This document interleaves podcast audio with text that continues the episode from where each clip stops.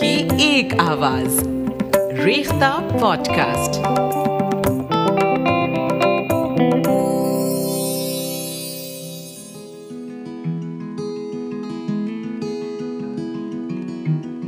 دوستوں آداب، اردو شاعری اور ہندوستانی تہذیب سے محبت کرنے والوں کے لیے ریختہ کی اس بے حد خاص پیشکش ریختہ پوڈ کاسٹ میں آپ کا استقبال ہے۔ ہم ہیں آپ کی ہوسٹ اروما۔ اور آج کا ایپیسوڈ ہے جان، ایک دھڑکتا ہوا دماغ۔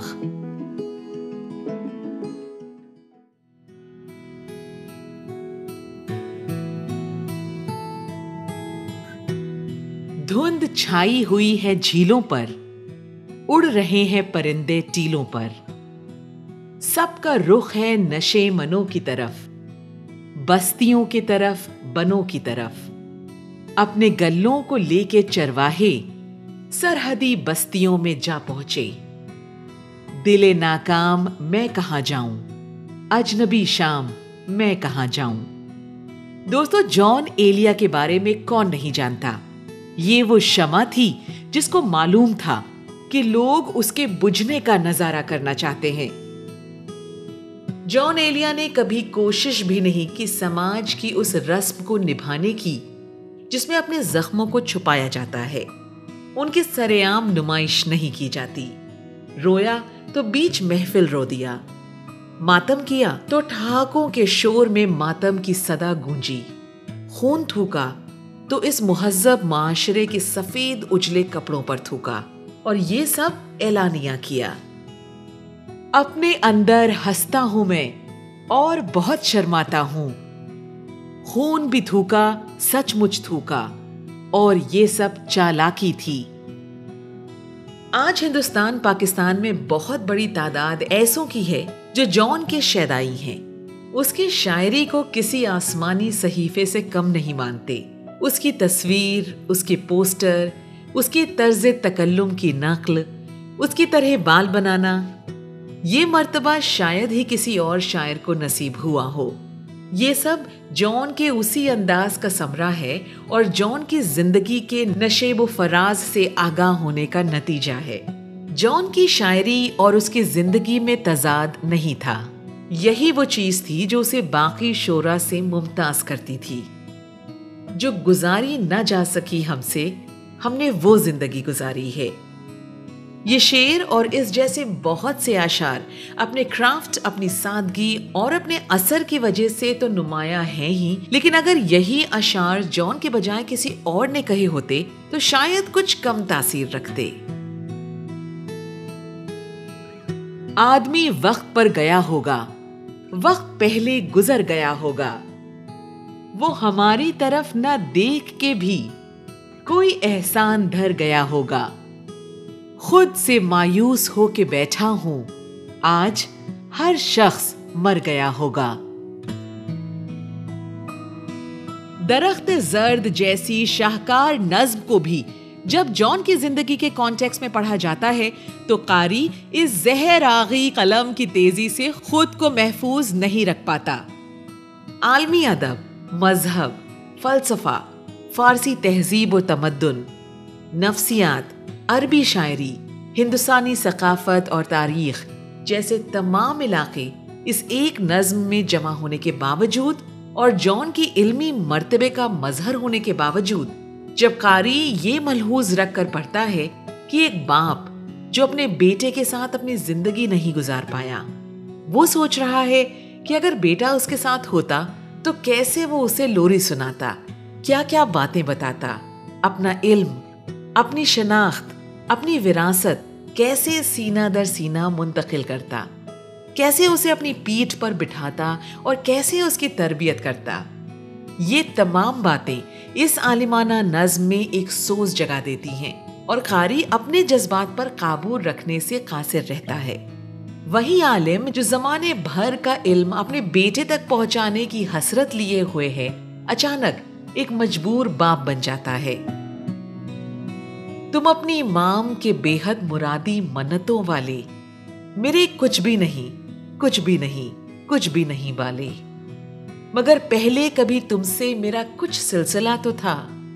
گما میں میرے شاید ایک کوئی غنچا کھلا تو تھا۔ وہ میری جاویدانہ بیدوئی کا ایک سلا تو تھا۔ سو اس کو ایک ابو نام کا گھوڑا ملا تو تھا۔ یہی نظم ہے جس میں کہیں جان لوری گا رہا ہے۔ تو کہیں کہتا ہے، لدو لل موتی وبنو لل۔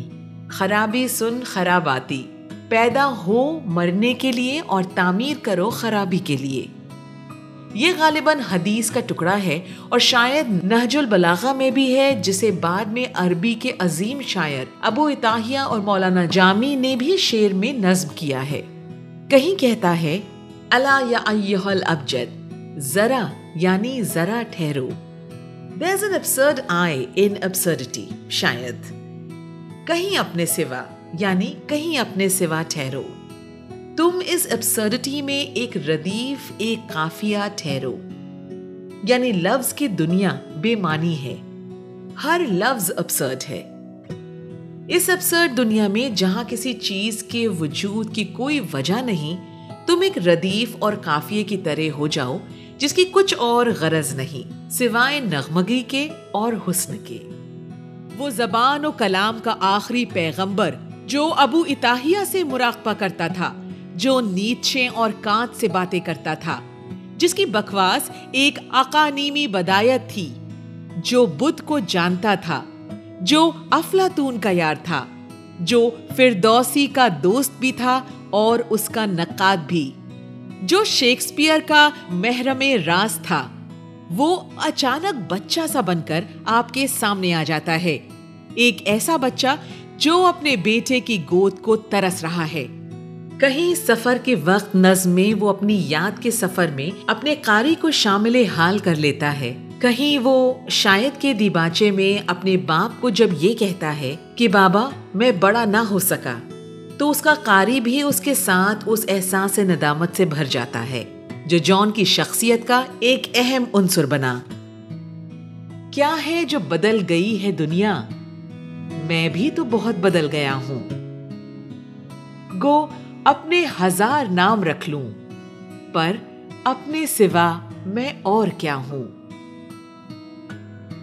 سماج کے پروردہ جھوٹ، فرضی شرم و حیا۔ نقلی تہذیب کو اپنے جوتے کی نوک پر رکھنے والا وہ درویش جس نے کبھی کوئی لوبی نہ بنائی، نہ کسی دھڑے میں شامل ہوا۔ آج خود ایک مذہب بن گیا ہے۔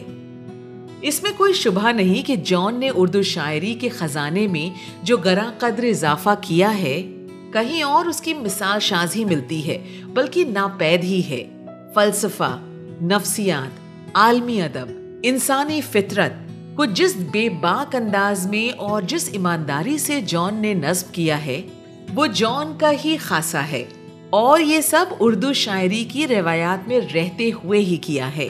جب وہ ایسی نفسیاتی کیفیت کی بات کرتا ہے، جہاں انسان ہر چیز کے وجود پر متشکک ہے، تب بھی وہ اردو شاعری کی اصطلاحات سے باہر نہیں نکلتا۔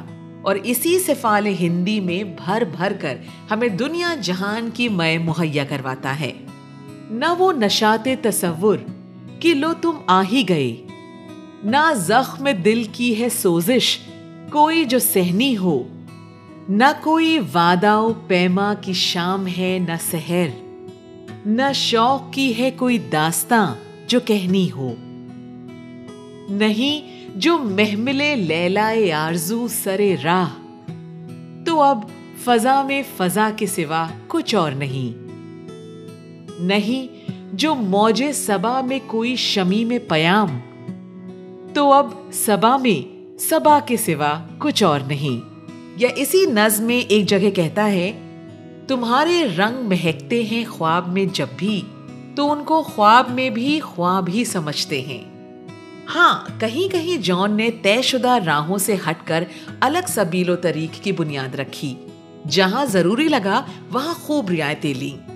جان کی یہاں جہاں مشکل مضامین اور فارسی اور عربی زبان کا خوب اثر ملتا ہے، تو وہیں ان کے بیشتر اشعار اتنے سادہ ہیں کہ زبان زد خاص و عام ہو گئے ہیں۔ پھر اس پر جان کا انداز اور ان کی زندگی، یہ وہ سبب رہے ہیں جنہوں نے جان کو عوام میں ایسی شہرت دوام بخشی کہ آج شاید جان سے زیادہ مشہور ان کا کوئی ہم اثر نہیں ہے۔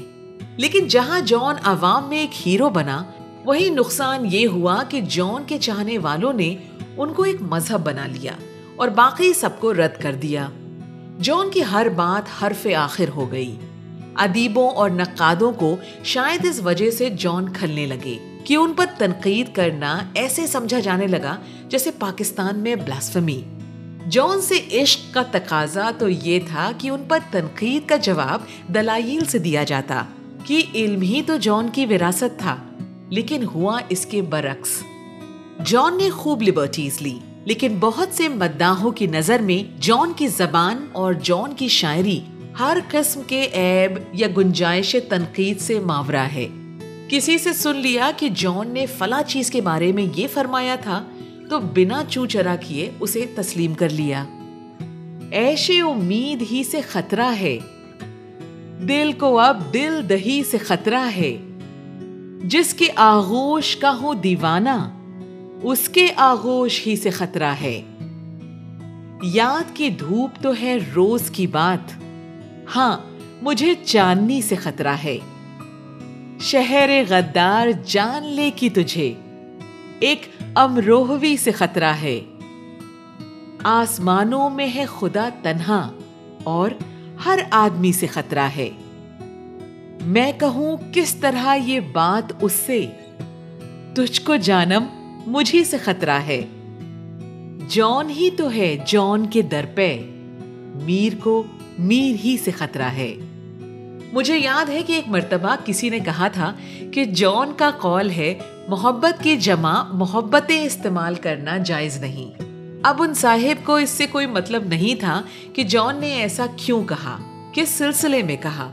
انہیں بس ایک کلیا مل گیا کہ کہیں بھی محبتیں لکھا دیکھیں گے تو فوراً بولیں گے کہ محبت گنی نہیں جا سکتی، تو اس کی جمع بھی نہیں ہو سکتی۔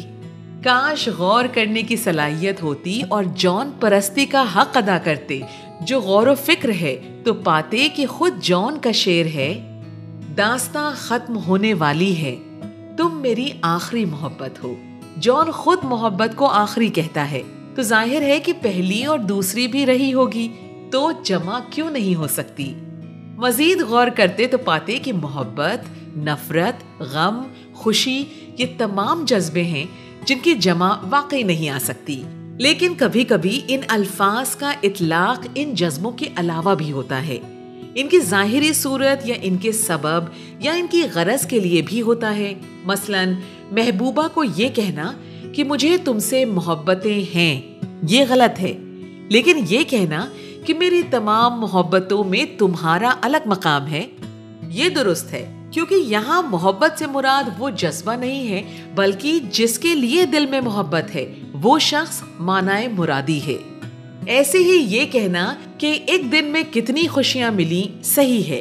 کہ یہاں بھی خوشی کا لفظ اس جذبے کے لیے نہیں ہے، بلکہ جو چیز خوشی کا سبب بنے اس کے لیے استعمال ہوا ہے۔ وہیں ایک گروہ وہ ہے جو صرف بکس کے بنا پر جان کو رد کر دیتا ہے، جو اس کو پڑھے بنا اور سمجھے بنا ہی اس کے متعلق رائے قائم کرتا ہے۔ کوئی دلائل کے ساتھ جان کو ریجیکٹ کرے تو کیا ہی اچھا ہوگا، لیکن کوئی اس کے اشار میں موجود فلسفے، فارسی اور عربی روایتوں کے حوالے سے یکسر نہ آشنا ہو اور پھر وہ بے شرمی سے جان کو رد کرے۔ تو کیا کیا جائے؟ ورنہ کوئی جان کو دلائل سے رد بھی کر دے تو یہ بھی جان کی جیت ہوگی۔ کہ جان سراپا دلیل تھا، سراپا علم۔ یا تصنیف حیدر کے الفاظ میں کہوں تو ایک دھڑکتا دماغ۔ کام کی بات میں نے کی ہی نہیں، یہ میرا طور زندگی ہی نہیں۔ میں جو تھا، اس گلی کا مست خرام۔ اس گلی میں میری چلی ہی نہیں۔ تھی جو ایک فاختہ اداس اداس۔ صبح وہ شاخ سے اڑی ہی نہیں۔ ہائے، وہ شوق جو نہیں تھا کبھی۔ ہائے، وہ زندگی جو تھی ہی نہیں۔ علم کی کوئی ذات نہیں ہوتی۔ جان کی ذات ہار بھی گئی تو جان کی وراثت جیتے گی۔ جان کی علمی صلاحیت کی اس سے بڑی دلیل کیا ہوگی؟ کہ کئی مذہبی علماء اس چیز کی پرواہ کیے بغیر کہ لوگوں کے درمیان ان کی امیج پر کیا فرق پڑے گا؟ جب عوام یہ دیکھیں گے کہ ہمارے مولانا ایک شرابی اور دہریے کی مجلس میں بیٹھتے ہیں، نہ صرف جان کی صحبت سے مستفیض ہوتے تھے، بلکہ فخر بھی کرتے تھے۔ سلام ان پر کہ وہ علم کے طالب تھے، جنہیں اس رند کی یاوا گوئیاں ہی وہ درس دیتی تھی جو کہیں اور نہیں مل سکتا تھا۔ ہم جو باتیں جنوں میں بکتے ہیں، دیکھنا جاویدانیاں ہوں گی۔ جان تو آج بھی اس متشق قاری کی تلاش میں ہے جو اس کے ہر حرف پر انگلی اٹھائے، جو جان پر سوال اٹھائے۔ جان کو سمجھے، جان کی پوجا نہ کرے۔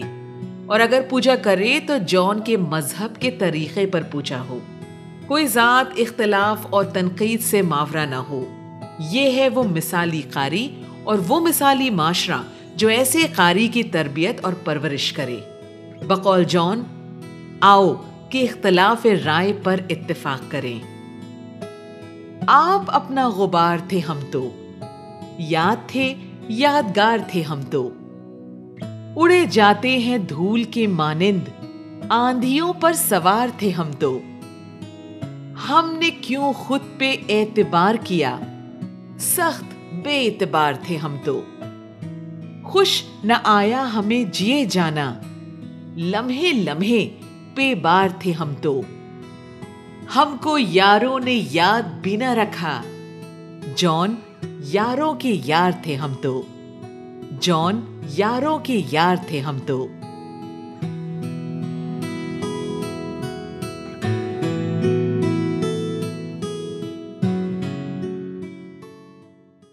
Thanks for listening to Rekhta Podcast. This episode was contributed by Ajmal Siddiqui.